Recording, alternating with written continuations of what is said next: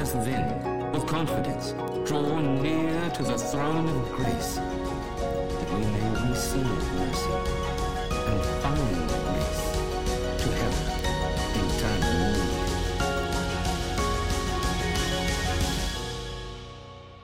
This morning, we are going to continue uh, our pursuit to understand this great book of Hebrews and let God speak to us through it. We are in chapter 3, verses 1 through 6.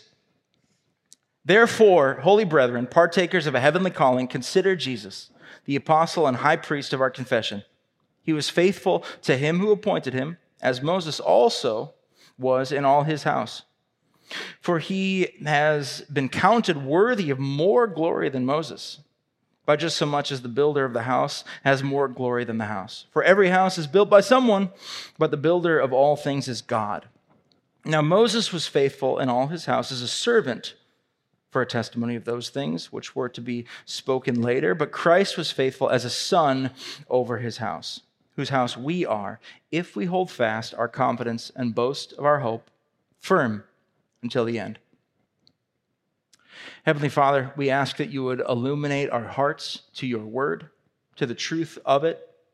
Our instinct is not um, yours, and we ask that you would reveal truth to all of us who care deeply about your word, who trust in it.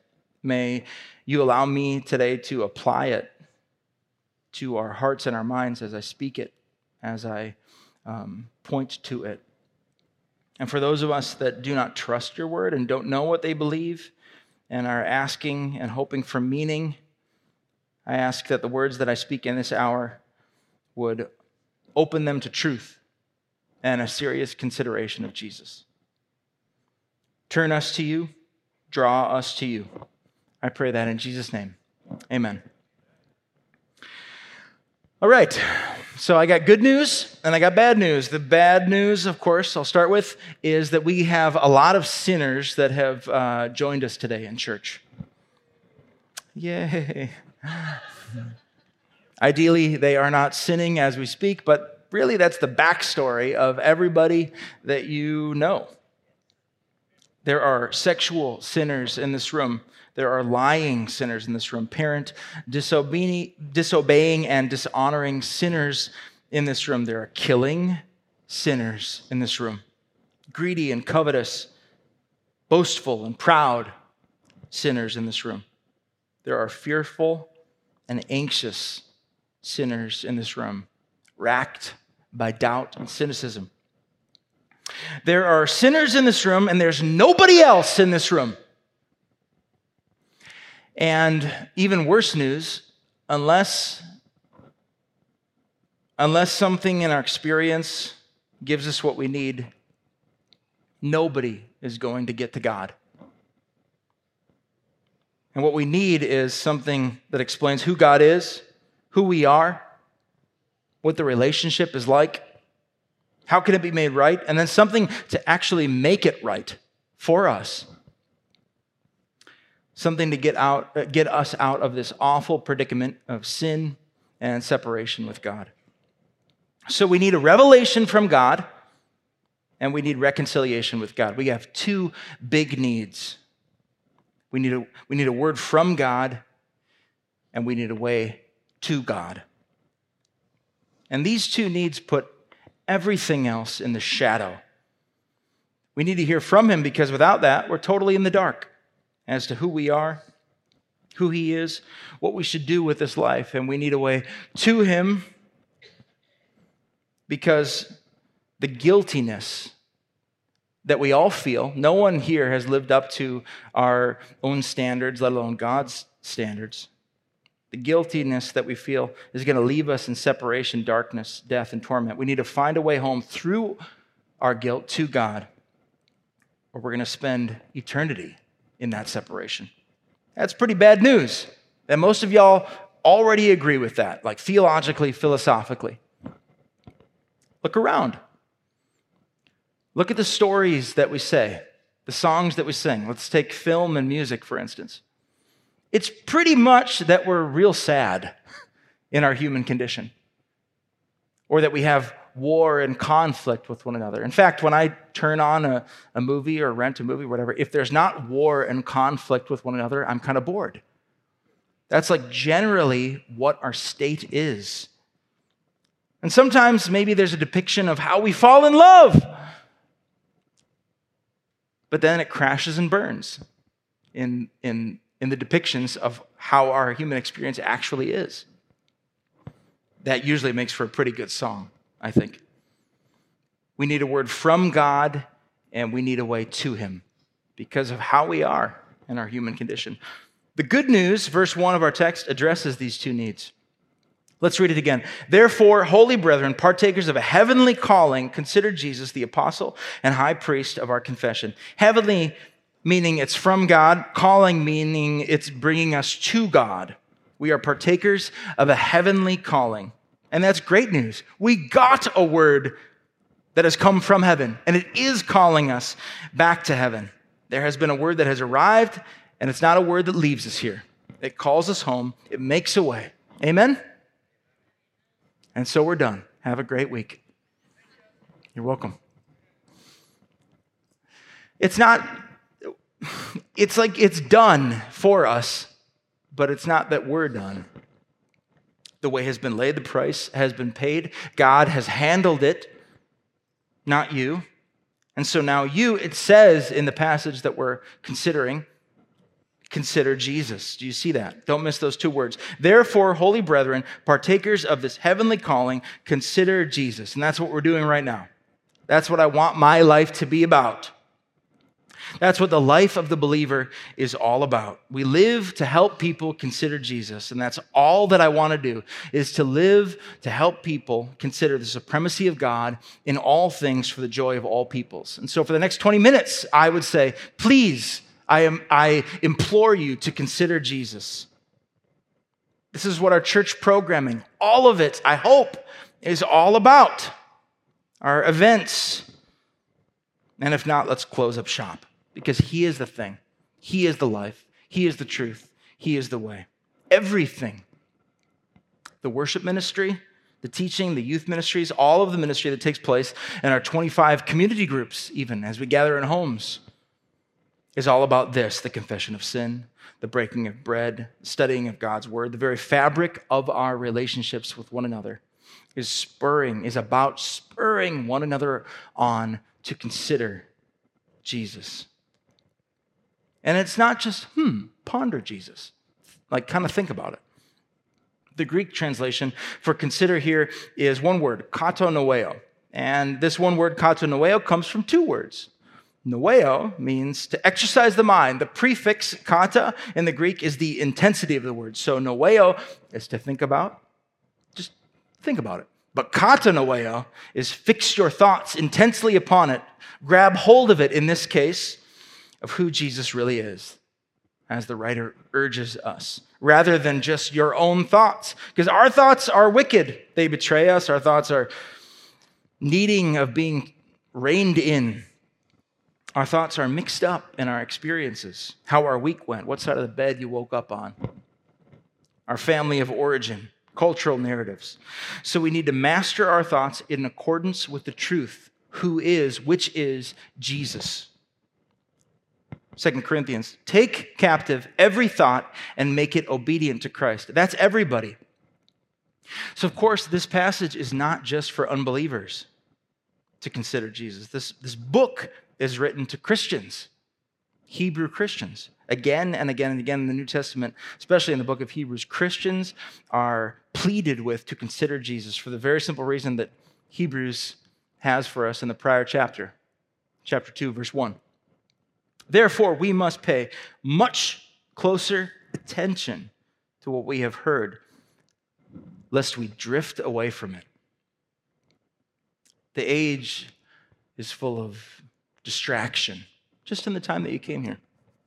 How many social media updates might you have access to? Calendar, invites, emails, texts, calls. Not only that, but our mind, our very mind. This is just 30 minutes, what we're doing here. That's, that's the time, uh, that's the length of a children's cartoon. Come on, we can do this, church. And yet our minds are, they churn with distraction. And the age is full of clever, virtue signaling, self glorification. That sounds kind of harsh, I know, but people of God, consider Jesus because the age, the world we live in is urging us to consider and experience just about everything else but Jesus. You could even be a devout Muslim, and that's kind of cool now. But a charismatic, Bible believing Christian, you're the worst. But even amidst all this, Christians, you know what we do sometimes?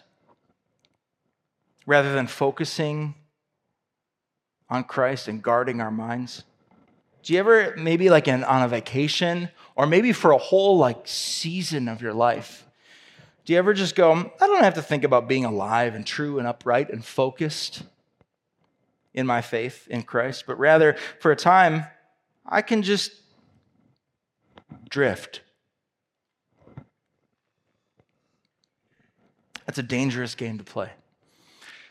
There's someone very close to me, just as a brief example, um, that I know that their experience was falling away from Christ. I could see it coming from like years away. They were out of the practice of considering Jesus. And yet, in their experience, as they told it, they said, You know, one day I woke up and it was just clear as day, clear as a bell. I no longer had faith. It was there before, but now I just can't seem to care. I don't know where it went. And so now I can't believe. I just can't seem to care at all. So, with our day and age as a backdrop, Scripture urges us consider the apostle and high priest of our confession, Christ Jesus. These two roles of Jesus here in verse 1 correspond exactly to our two needs that we spoke of earlier the apostle and the high priest. We need a word from God, we need a way to God. Apostle means sent one, aposteo in the Greek. We have earthly apostles who represent Jesus to the nations, we have heavenly apostles who represent God to earth. Jesus is God's apostle from heaven to earth. So he has come and he is the word that we need. It's awesome. And he's our high priest as well. And this is all couched in the, the Jewish worldview. A high priest was the go between, the intermediary between God and the people who offer sacrifices to appease the wrath of this holy God, to reconcile this God with a sinful people so that there can be friendship instead of, instead of enmity. And that's what he brought. That's what Jesus brought. He brought the heavenly calling, which we have, and he has made the heavenly calling effective through his death and resurrection, and now intercedes for us on our behalf. Jesus is the answer to the two needs. So consider him. The book of Hebrews is just one great glorious consideration of Jesus. There is more about Jesus than you could ever consider in all your life. You will never exhaust Jesus. You will keep on turning your attention to Jesus until you die, and then you'll start again, considering this Jesus forever and ever. And you will never run out of something new and fresh and glorious to consider about Jesus. In chapter one of this book, we considered his superiority to angels. He made the angels just to run errands in the world. Chapter 1, verse 14. In chapter 2, his superior, superiority was shown in the way that he fulfills Psalm 8, and that all things were made in subjection under his feet. The writer of Hebrews claims that Jesus is superior to the temple system, the angels, the prophets, the people, but the author is not saying these things are bad. He's saying that Jesus is better, superior. And we can understand that. Like Leon's is good, Kopp's is better. Oh. How to start a church split in Wisconsin.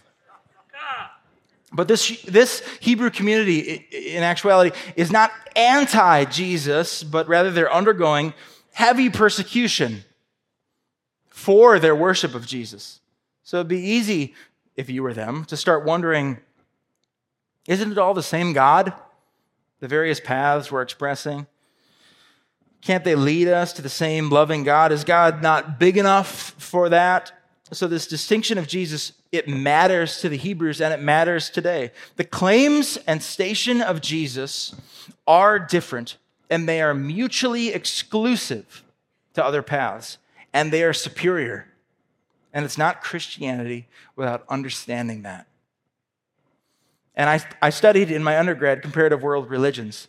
Christianity is something, and it is different, and the claims of it are mutually exclusive and different, and I believe superior to the other claims of other worldviews.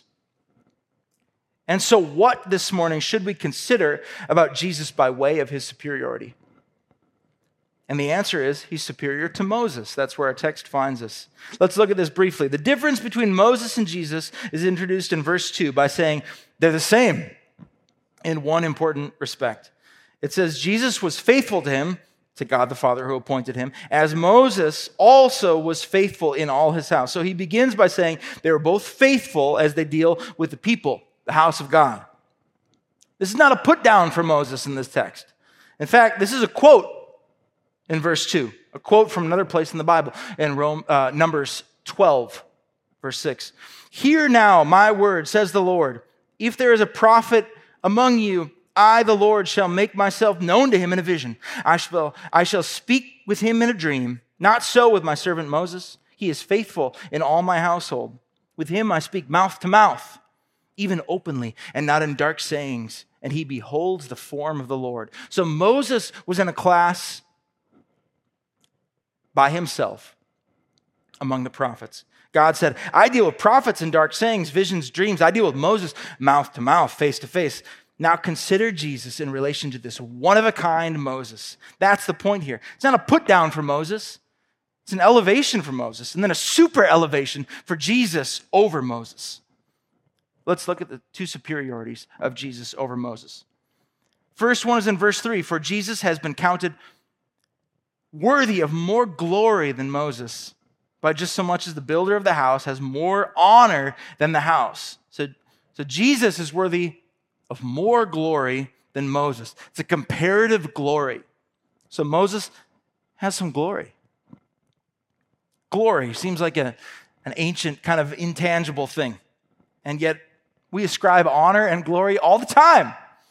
Take Giannis Antetokounmpo. This city ascribes him glory, does it not?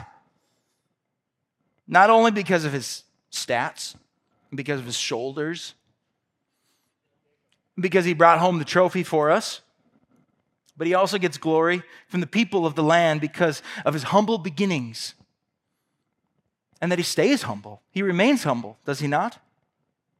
Milwaukee praises him more for it. We ascribe him a higher glory because of the way he is and if you've ever, if you've ever been to a Bucks game, a live Bucks game, as he enters our field of vision, it's all the more uproarious for Giannis Antetokounmpo.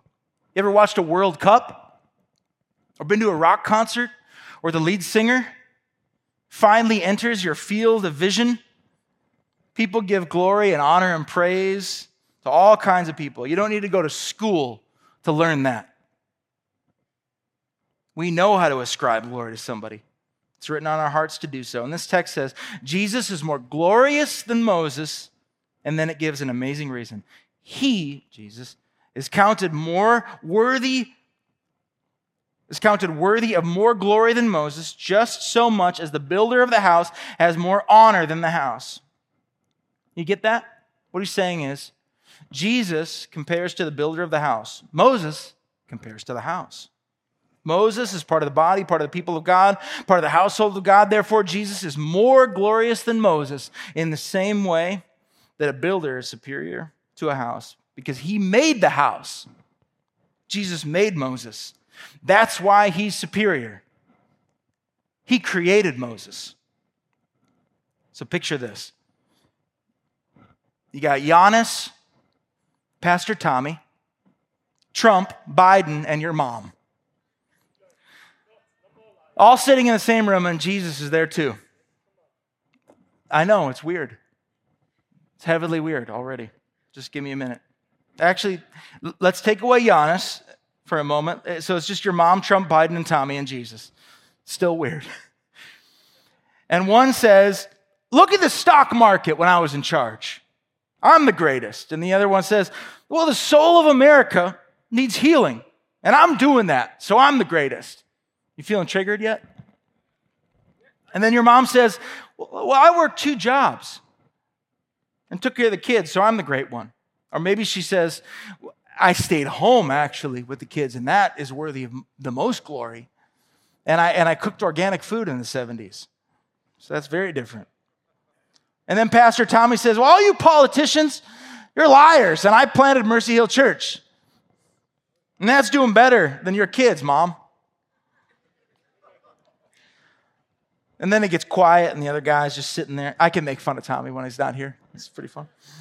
And then it gets quiet, and the other guy in the corner just sitting there, and they all look over and they say, Well, what about you? What are you thinking? And he said, Well, I made all of you. So I'm the greatest. Which is exactly right. He made everything, every molecule, every fiber of the universe. It's just true. He's superior to surgeons, lawyers, parents, athletes, teachers, pastors, and anybody else because he made them, even Moses.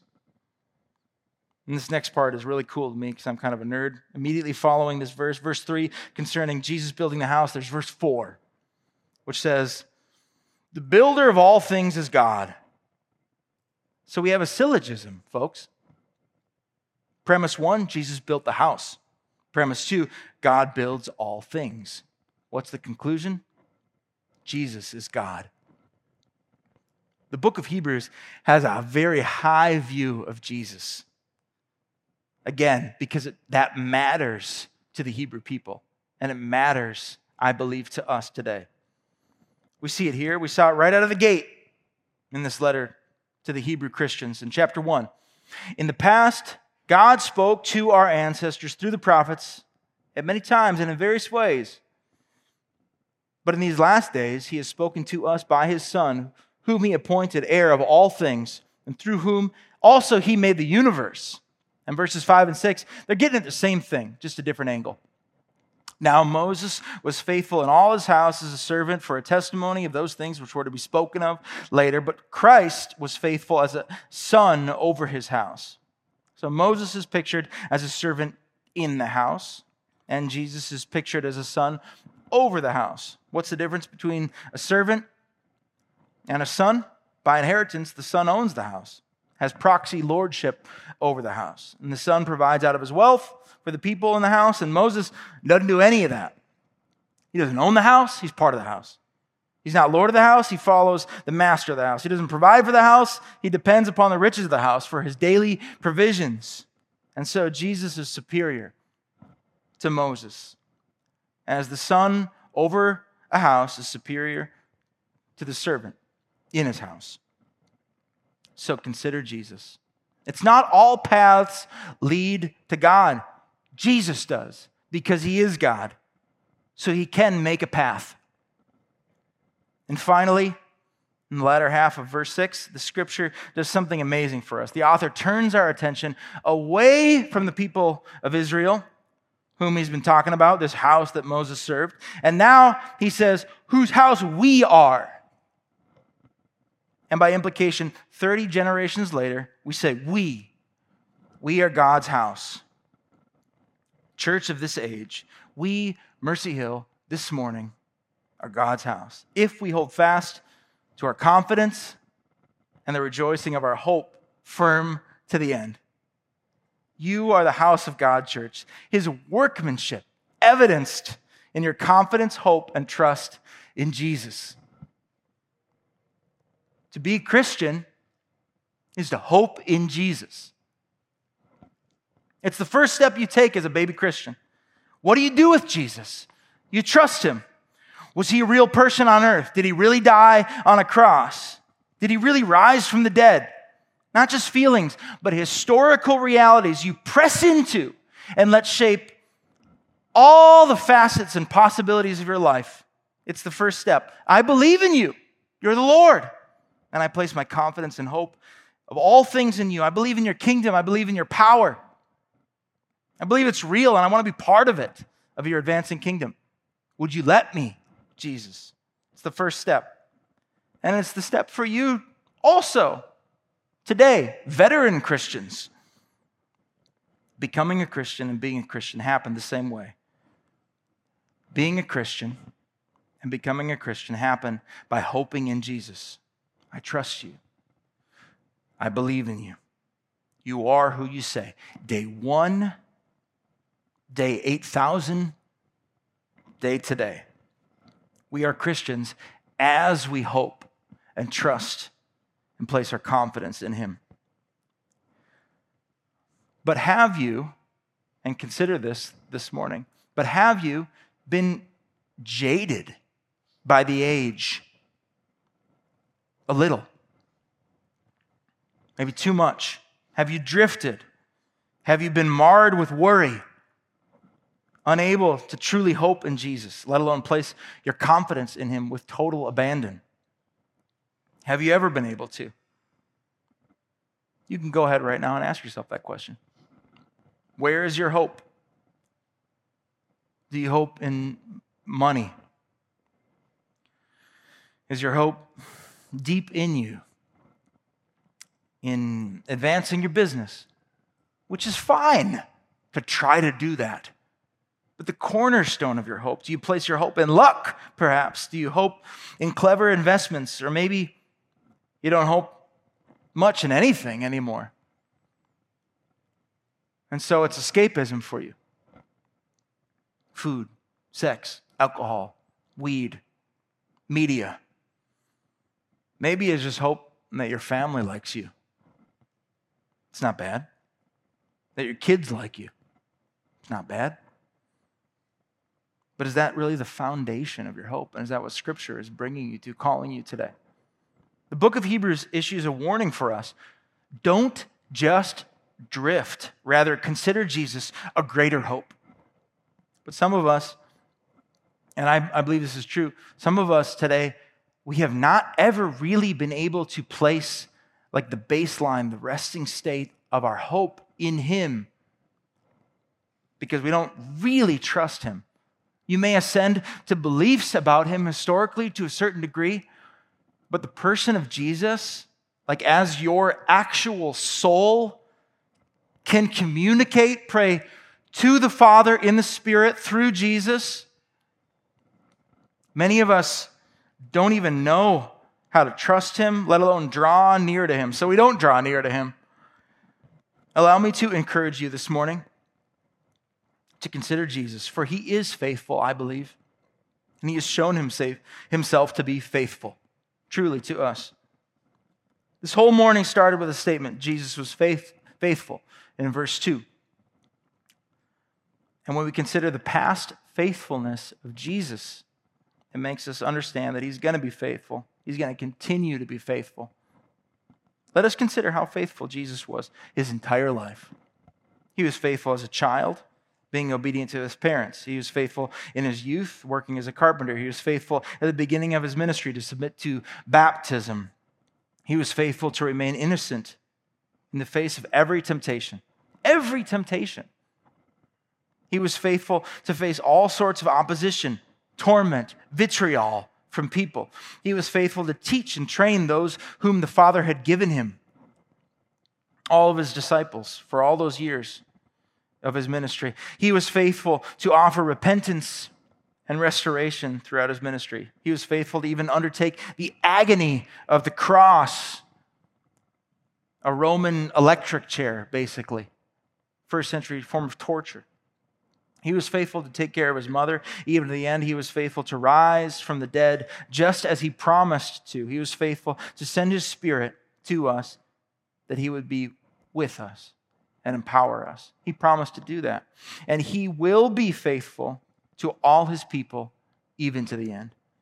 And what a beautiful thing it is to, to place our confidence in Jesus in, in an age of such utter unfaithfulness. Our commitments, our contracts, relationships, unless people can see what's immediately good for them, they bail. we flake. It's a hallmark of our age. How rare it is in a world today to have people say, I'm going to be faithful to this or that, even though it's not so pleasant for me. I don't see an immediate benefit. I don't see, maybe it even hurts your bottom line or your pocketbook. And so I glorify Jesus when I look at his life and how he lived it and how he's perfectly faithful to the Father and all that the Father called him to be. So much different than the usual heroes of our age that we truly do glory in. In the athletic world, the religious world, business world, political and celebrity world, stability and faithfulness are in short supply. But Jesus, He is different. He is making all things new. And someday, my friends, He will fulfill all of His promises to us. I believe that. I place my hope and confidence in it. You know, something Pastor Tommy um, argued or told me uh, on, a, on a jet plane one time before I worked here. We were traveling through Rwanda together, and he just said, Listen, Jesse, he was probably bored of my arguments at that point. He said, Listen, Jesse, um, everyone chooses a way. I'm going with the Bible. And that just struck me. I'm like, totally. Whatever, whatever I'm arguing, it is a way that I'm forming, it is a way that I'm choosing. And what I'm arguing is in opposition to the Bible. And it just struck me. I just love the simplicity of that. He is faithful. And with my life, I can say in honesty, I'm just going with the Bible in this brevity, in this vapor of a life. then I do trust him, and you can too. And I want to communicate that to you as you consider Jesus. He is the owner, maker, and provider of his house, which is us, who are us. He has made us a people, and he will watch over his house. His eye will be upon his house. You can trust him. If you are coming here today and you go, I don't know if I can trust Jesus, I just want to say you can. And I'm riffing off not only the Bible, but everything I've experienced in this life. When people press into Jesus, there's fruit, there's life. He loves his house. No son ever takes a vacation and says, I don't care what becomes of my house. He's vigilant over his house. God will care for us and provide for us as we are his house. So consider him and draw near to this Jesus and hold fast my Christian brothers and sisters this morning in the faith as we participate in this heavenly calling. For we have received the word, and so we place our confidence in him, and he will lead us home. Thanks be to Christ Jesus, the apostle and high priest of our heavenly calling. Let us pray.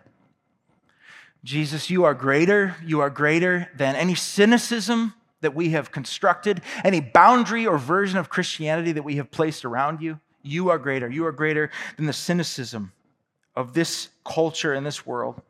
We trust in your ability to keep your grip on us. So, with at least a mustard seed of faith, we place our confidence in you. Would you replace any falsehood or drifting in us? Enliven your people today and bring a fresh filling of your Holy Spirit, Lord. We want to hear from you. We want to draw near to you, Lord Jesus. Amen.